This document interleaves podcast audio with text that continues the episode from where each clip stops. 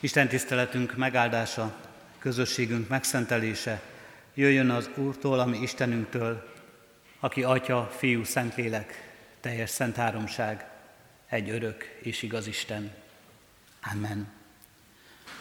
Hallgassátok meg testvéreim Isten igét, amint szólózzánk és tanít minket református bibliolvasó rendünk szerint a mai napra rendelt új szövetségi ige Lukács evangéliumának 9. részéből a 49. és 50. versekben eképpen van megírva az ige. Ekkor megszólalt János, Mester, láttunk valakit, aki a te nevedben űz ki ördögöket, de megtiltottuk neki, mert nem követ téged velünk együtt. Jézus azonban ezt mondta neki, ne tiltsátok meg, mert aki nincsen ellenetek, az veletek van. Istennek szent lelke tegye áldottá szívünkben a hallott igét, hogy lehessünk annak igaz megértői, szívünkbe fogadói és megcselekvői az életünkben. Hajtsuk meg fejünket és imádkozzunk.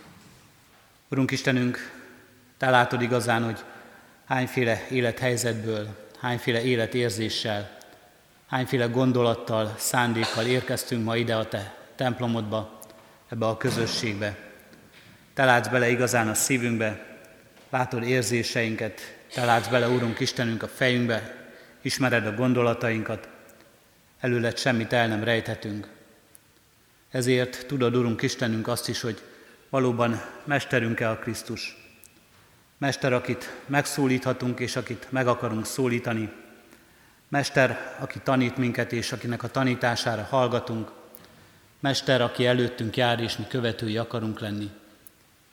Látod ezt, Urunk Istenünk, látod az életünkben a vágyakozást, az igazság, a békesség, a szeretet után. Látod a vágyakozást, Urunk Istenünk, hogy megnyugvást találjon életünk sokféle nyomorúságunkban, szenvedésünkben, békességünket találjuk meg, sokféle betegségünkben megtaláljuk gyógyulásunkat, és sírásaink között a vigasztalást. És látod, Urunk Istenünk, a lázadásainkat is. Hányszor lázadoztunk és lázadunk ma is a Te akaratod ellen, saját igazságainkat, saját akaratunkat, saját törvényeinket követve. Köszönjük, Urunk Istenünk, hogy mégis bármilyen élethelyzetből, bármilyen érzésekkel is érkeztünk, most itt lehetünk. Köszönjük, Urunk Istenünk, hogy nem csak mi vagyunk itt, és nem csak mi szólítunk téged, de hihetjük és valljuk, Urunk Istenünk, hogy Te is itt vagy. Itt vagy és közösséget vállalsz velünk. Itt vagy és szólsz hozzánk, és szólítasz minket. Arra kérünk most, Urunk Istenünk, küld el valóban a Te szent lelkedet egyen-egyenként az életünkbe, hogy megnyithassuk előtted egészen önmagunkat, megnyithassuk előtted szívünket, gondolatainkat, értelmünket, valóban Te légy a Mester, és mi rád hallgassunk, és Téged kövessünk. Így áld és szenteld meg együttlétünket, rád figyelésünket, Isten tiszteletünket. Amen. Az ige hallgatására készülve testvéreim a 89. Zsoltárunknak első verszakát énekeljük. A 89. Zsoltárunknak első verszaka így kezdődik, az Úrnak irgalmát örökké éneklem.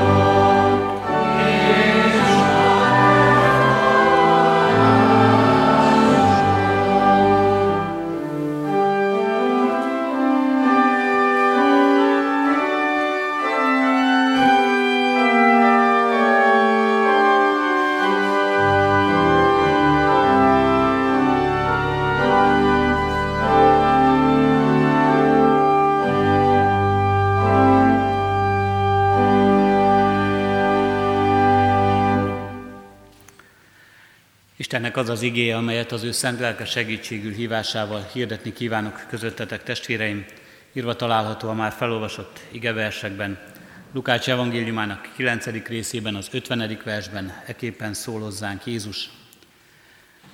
Mert aki nincs ellenetek, az mellettetek van. Eddig az írott ige.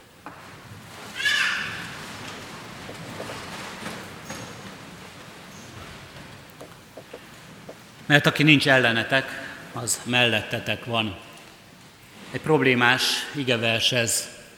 Nem csak azért problémás talán, mert rögtön megüt minket egy kicsit szlogenszerű, kampányszerű kijelentésként ez az ige, hanem azért is, mert sokszor arra gondolunk, hogy hogyan is kellene akkor ezt megélnünk a mindennapokban, hogyan is kellene ezt életgyakorlattá váltani az életünk napjaiban, az emberi kapcsolatainkban, a közösségeink megélésében. Problémás ez az igevers azért is, mert a Szentírásban nem áll egyedül, van ennek egy párja. Két helyen fordul elő egymásnak teljesen ellentmondó üzenetként hasonló kijelentés. A Biblia kritikusai, sejthetjük, nagyon örülnek az ilyen ige szakaszoknak, az ilyen ige verseknek. A Jézus ellen szólók számára szinte csemege az, amikor a Bibliában különböző ellenmondásokat lehet felfedezni, hogy Jézusnak egymással szemben állíthatók a tanításai. És ráadásul úgy olvassuk ezeket itt, hogy itt az egyiket Lukács evangéliumának 9. részében, a mai textusunkat, másikat majd néhány nap múlva fogjuk olvasni a 11. versben. Itt Lukács evangéliumában most így szól az ige hozzánk, mert aki nincs ellenetek, az mellettetek van. A 11. rész 21, 23. versében pedig majd ezt fogjuk olvasni. Jézus ezt mondja, aki nincs velem, ellenem van, és aki nem velem gyűjt, tékozol. Két ellenpólusa ez az élet közösségnek. Mert aki nincs ellenetek, az mellettetek van, aki nincs velem, az ellenem van. Nehéz összeegyeztetni ezt a két tanítást így ebben a két mondatban.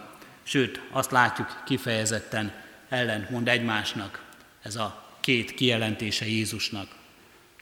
Olyan ige versek ezek, amelyek nem is annyira igeként vannak előttünk, hanem ahogyan említettem már, szívesen idézett kijelentésként. Valószínűleg nem is egy olyan bölcsesség ez, amire azt mondhatnánk, na ez olyan igazi Jézusi. Ez biztos Jézus találta ki, és úgy jött, azért jött ebbe a világba, hogy ezt átadja nekünk, ezt a tanítást. Valószínűleg hasonló gondolatokat megfogalmaztak mások is már, vagy mások is mondtak már hasonlót, akár Jézus előtt is. Szívesen idézett is ez a szövegrész, mind a kettő, bármelyik része ennek.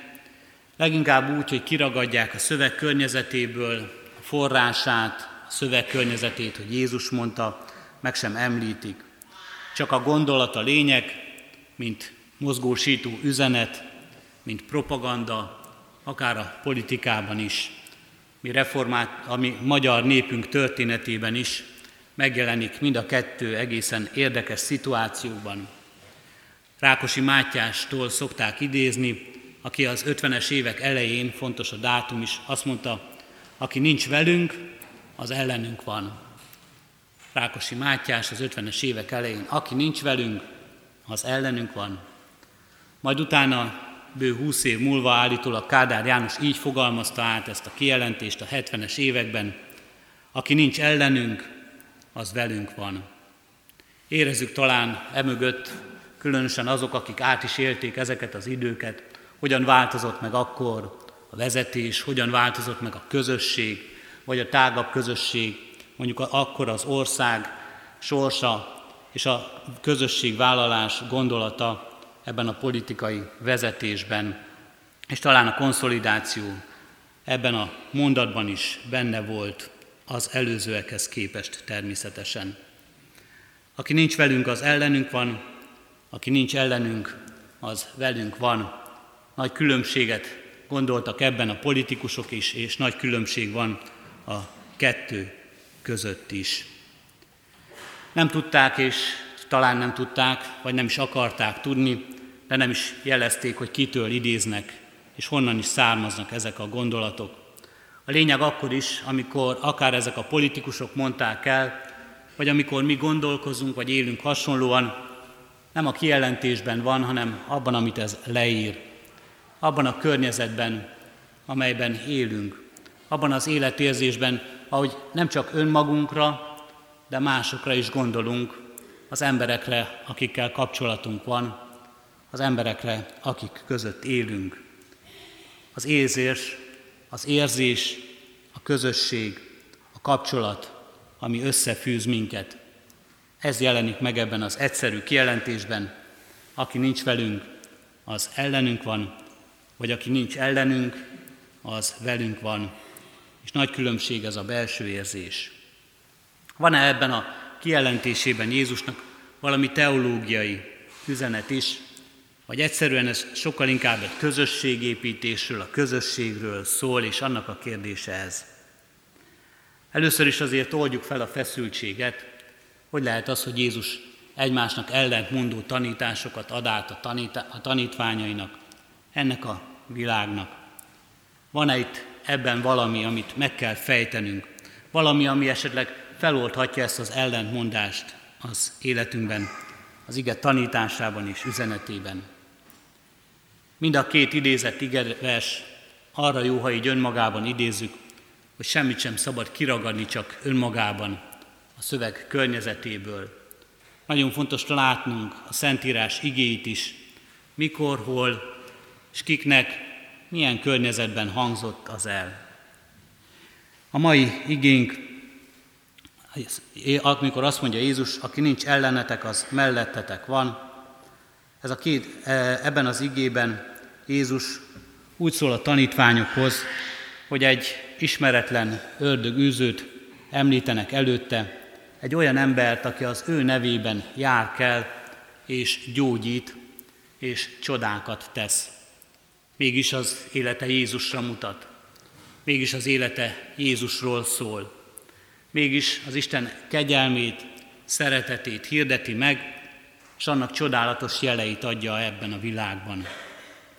Róla mondja azt Jézus, hogy aki nincs ellenetek, az veletek van.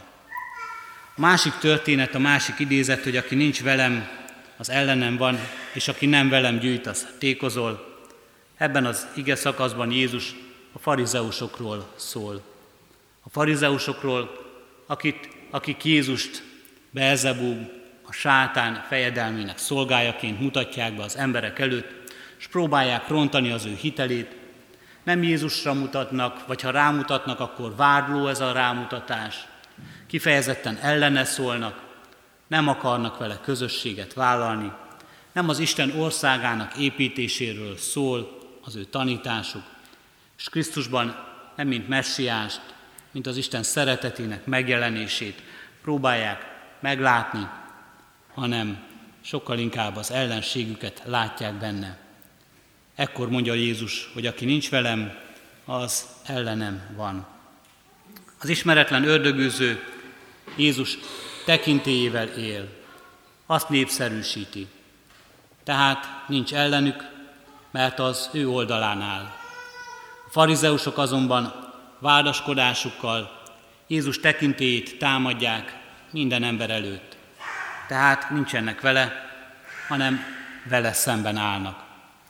Fontos látnunk ezt a különbséget e két tanítás között, és talán így látjuk, hogy Jézus sem olyan magas gondolatot és tanítást ad át, amely mindig és mindenre igaz az életünkben, hanem ő is egy élethelyzetről szól, egy közösségről, amelynek tagja, és arról a viszonyulásról, ahogyan látja magát ebben.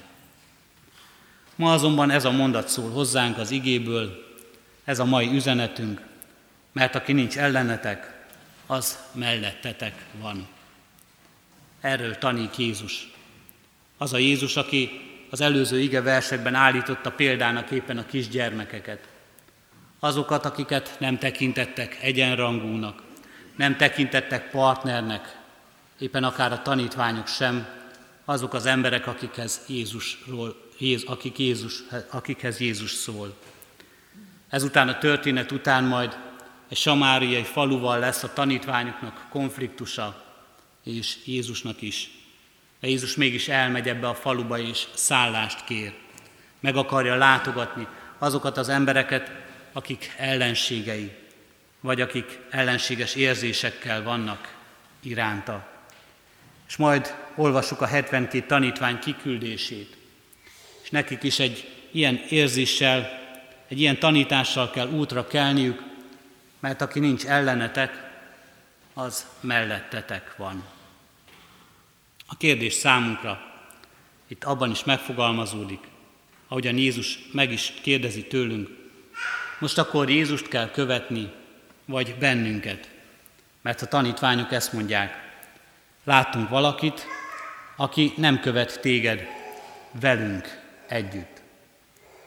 A tanítványoknak meg kell tanulniuk, hogy nem őket kell követni e világban, hanem Jézust. És ezt alázattal el kell tudniuk fogadniuk. A Jézus követés, együtt követjük őt, együtt tekintünk rá, együtt ülünk köré, mint ahogyan maga köré gyűjtötte a gyermekeket, mindannyian, mint az ő gyermekei. Együtt indulunk útra, ahogyan kiküldte 72 tanítványát, és ő küld el minket. Nem magunkhoz hívjuk az embereket, és nem mi küldjük el az embereket Krisztus szolgálatában. Jézus az, aki magához hív minket is, benne mindannyiunkat egyen-egyenként, és Jézus az, aki utunkra bocsát minket, és elküld minket ebbe a világba, és felhatalmaz, hogy az ő nevében szóljunk, hogy az ő nevében cselekedjünk, és megadja ehhez nekünk az ő lelkét is. Jézus az, aki ide hív minket, aki hív az Isten tiszteletre, aki hív a templomba, aki megszó, akinek a nevében megszólal a harang, akinek a nevében itt szól az ige, szól az ige hirdetés. És Jézus az, aki elküld minket majd, aki útunkra bocsát innen ebből a templomból, amikor vége az Isten tiszteletnek. És ő az, aki megadja nekünk a lehetőséget, megadja nekünk az erőt, megadja nekünk a bölcsességet, megadja nekünk a szeretetet és a türelmet, hogy majd amikor innen elmegyünk, akkor úgy szóljunk az emberekhez, úgy szóljunk a szeretteinkhez, úgy üljünk le a családi asztalhoz, az ebéd mellé, úgy vállaljunk egymással közösséget, hogy aki mellettünk van, az a Krisztus nevében, az a Krisztus által van mellettünk. Jézus Krisztus arra hív minket, és arra tanít ma itt ebben az igében, mert aki nincs ellenetek, az mellettetek van, hogy tudjunk közösséget vállalni egymással. Tudjunk közösséget vállalni mindazokkal, akik ugyanúgy Úrnak vallják Jézus Krisztus, mint mi. Lássuk meg bennük is a testvért. Ne tiltsuk el egymást, ne gyengítsük egymást, ne gyengítsük a Krisztus ügyét szeretetlenségünkkel, széthúzásunkkal, ellenséges érzéseinkkel. Sőt, Jézus ebben az igében még többet mond nekünk, mert aki nincs ellenetek, az mellettetek van.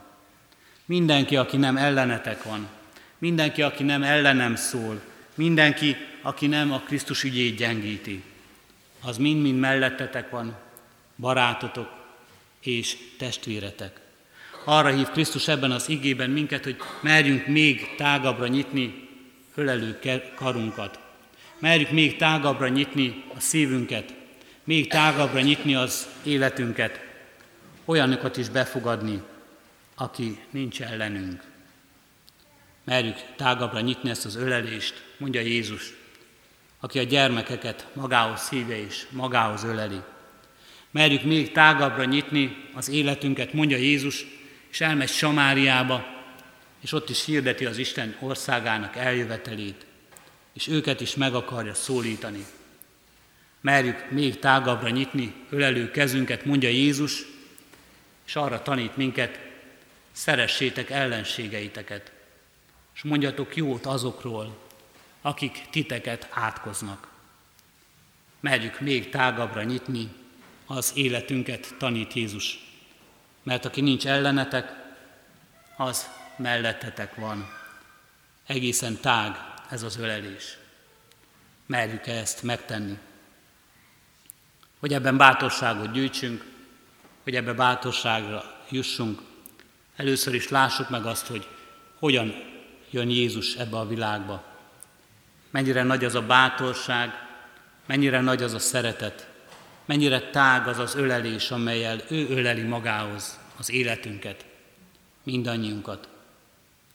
Hol állunk mi az Istennel szemben?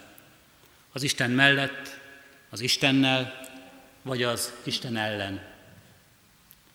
Ki az Isten ellensége? Ki az Isten ellensége ebben a világban? Azt láthatnánk, és arról szól az ige, sokszor arra tanít minket, minden ember, mindenki, mindannyian az Isten ellenségei vagyunk. Szeretnénk lerázni magunkról az Isten igazságát, nem szeretnénk szembenézni az Isten ítéletével, nem szeretnénk engedelmeskedni, fejet hajtani, saját akaratunkat, saját érzéseinket, saját törvényeinket akarjuk követni. Ki az Isten ellensége? És ő mégis azért jön, hogy ezeket az embereket magához ölelje, hogy ezek az emberek ne ellene, hanem mellette és fele legyenek. Aki Jézus Krisztus követője, annak ez az ige biztatás, bátorítás és segítés. Minden nap, minden kapcsolatban, egyen-egyenként, vagy közösségeinkben, családunkban, gyülekezetünkben, népünk és nemzetünk fiai között, mert aki nincs ellenetek, az mellettetek van. De ez tág kebel, nagy szív kell, nem szűklátókörűség, nem bezárkózás, nem a másikra ellenségként való tekintés, hanem nyitottság, elfogadás és szeretet. Ennek az igének azt mondtam, nincs nagy teológiai mondani valója, de mégiscsak van. Nem is annyira közösségépítésről szól, hanem az Istenre mutat, és az Isten példáját adja elénk, és azt, hogyha mi ebben az Istenben, az Istennel akarunk élni ebben a világban, akkor nekünk is így kell követnünk Krisztust, így kell Krisztusivá lennünk. Meglátnunk így a másikban, a másik emberben, még az ellenségünkben is azt, akiért Krisztus jön, és akit Krisztus mellettünk akar látni. Ahogyan Isten ezt bennünk végzi el, és ahogyan ezt a csodát ő bennünk tudja megtenni, higgyük el, hogy meg tudja ezt tenni másban is, abban, aki mellettünk van, de most még ellenünk, de most még az Isten ellen. Megváltoztathatja őt is, ezért imádkozzunk, ezért hordozzuk ezeket az embereket szeretetben, ezért könyörögjünk ne csak önmagunkért, hanem egymásért is. Amen. Hajtsuk meg fejünket, és mielőtt imádkoznánk, előtte egy éneket énekeljünk. Az ének a Szeretet hét, amely az elmúlt héten volt, tábor, Kárpát-medencei magyar diákok, gyermekek közösségéről szólt ez a tábor. Ezen a héten ezt az éneket tanulták a diákok, és az egy, a hét egyik kedvenc éneke volt. Többet kiosztottunk lapokon, örvendjetek, mert Jézus úgy szeret, így kezdődik ez az ének. Ezt próbáljuk most elénekelni együtt a szeretet hetesekkel.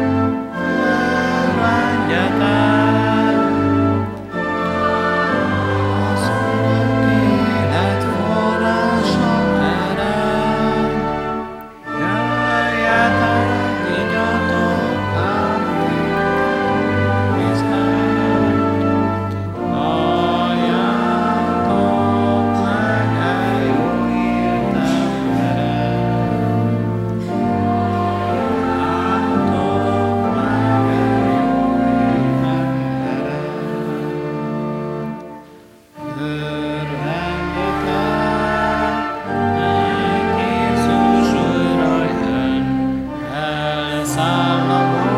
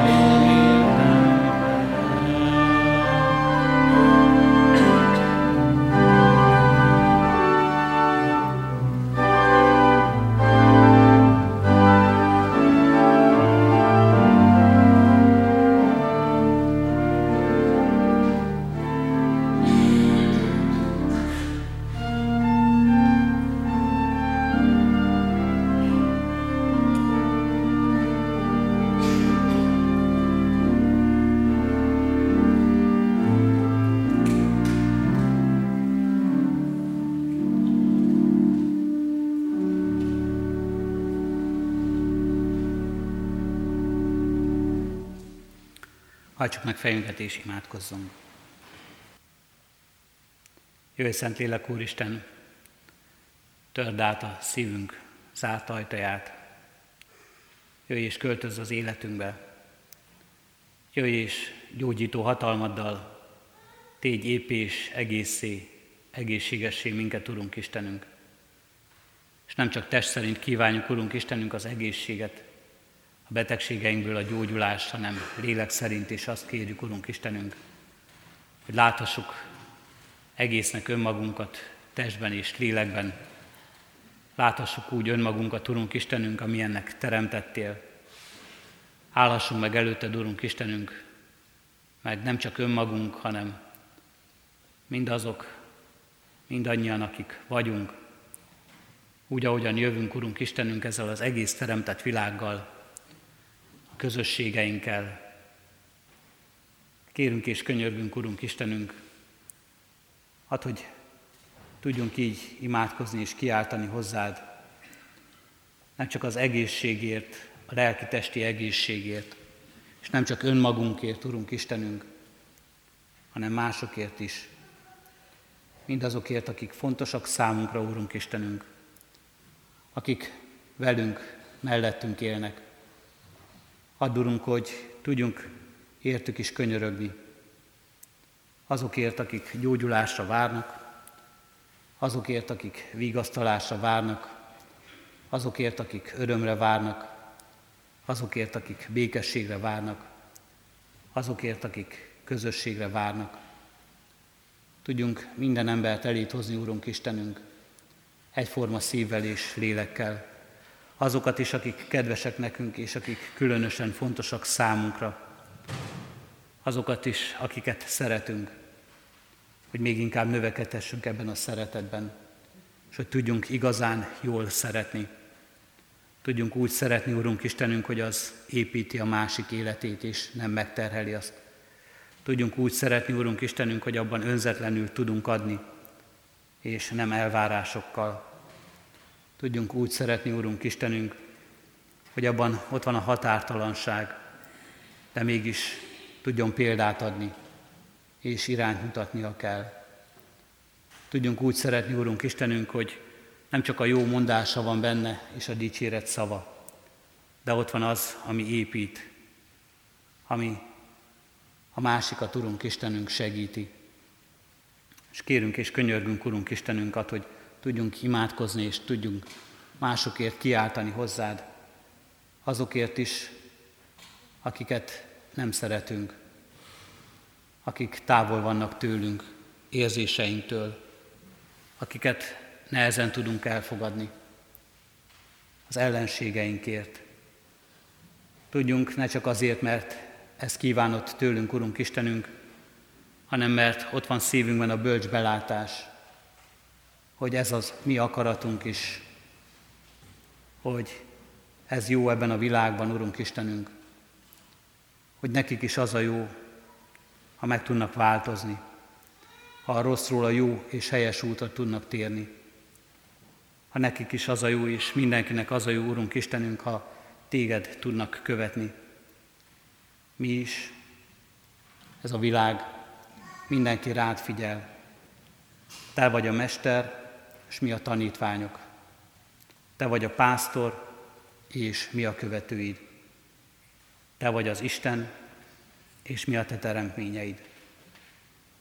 Adulunk, hogy így tudjunk rátekinteni, így tudjunk tőled kérni támogatást, segítséget, bátorítást, biztatást. Így tudjuk elkérni tőled, Urunk Istenünk, a türelmet, a szeretetet, a megújulást, egyen-egyenként az életünkben és közösségünkben is. Kérünk és könyörgünk, hallgass meg most csendes imádságunkat.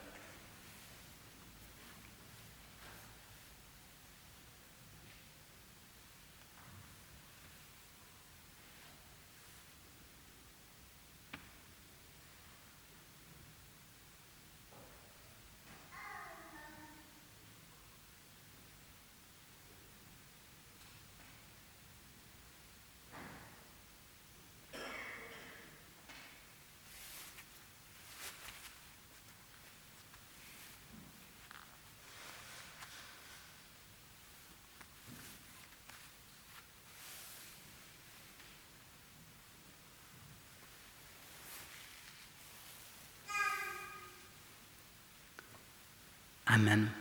Fennállva együtt Jézustól tanult imádságunkat mondjuk el. Mi atyánk, aki a mennyekben vagy, szenteltessék meg a te neved, jöjjön el a te országod, legyen meg a te akaratod, amint a mennyben, úgy a földön is.